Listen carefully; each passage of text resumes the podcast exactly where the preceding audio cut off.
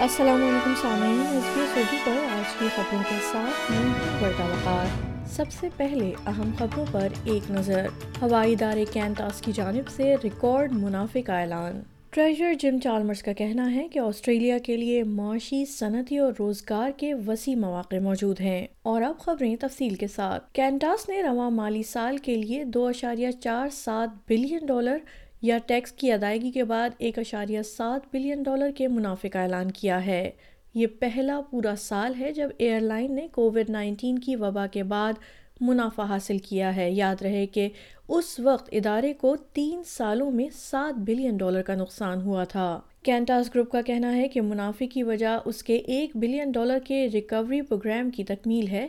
جبکہ پروازوں میں ایک سو بتیس فیصد اضافہ اور سفری مانگ میں نمایاں طلب ہوئی ہے۔ ادارے کے سی ای او ایلن جوائس کا کہنا ہے کہ پرواز کی مقامی طلب کووڈ سے پہلے کی سطح پر پہنچ گئی ہے۔ ادھر آسٹریلین ٹریجر جم چارمرز کا کہنا ہے کہ آسٹریلیا کے لیے معاشی صنعتی اور روزگار کے وسیع مواقع موجود ہیں۔ حالانکہ اس سال کی بین الاقوامی رپورٹ میں اگلی چار دہائیوں کے دوران متوقع سست اقتصادی ترقی کا انکشاف کیا گیا ہے۔ جم چالمرز نے چینل سیون کو بتایا کہ آسٹریلیا کو وسائل کی بڑھتی ہوئی مانگ کے مطابق ڈھلنے کے لیے تیار ہونا چاہیے۔ We've shown a willingness over the first two budgets. We've only we've only been here for 15 months, but in our first two budgets, we found 40 billion worth of savings. We turned a $78 billion deficit into a $20 billion surplus. Uh, and we showed spending restraint in order to do that. So we're getting the budget in much better nick.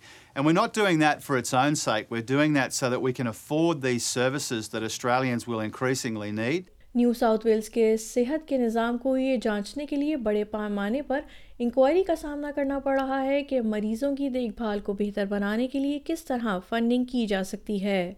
ریاستی وزیر صحت ریان پاک نے آج inquiry کا اعلان کیا اور اسے کئی بلین ڈالر کے بحران زدہ نظام پر ایک ایسی نظر کے طور پر پیش کیا جو صدیوں میں ایک دفعہ ڈالی جائے۔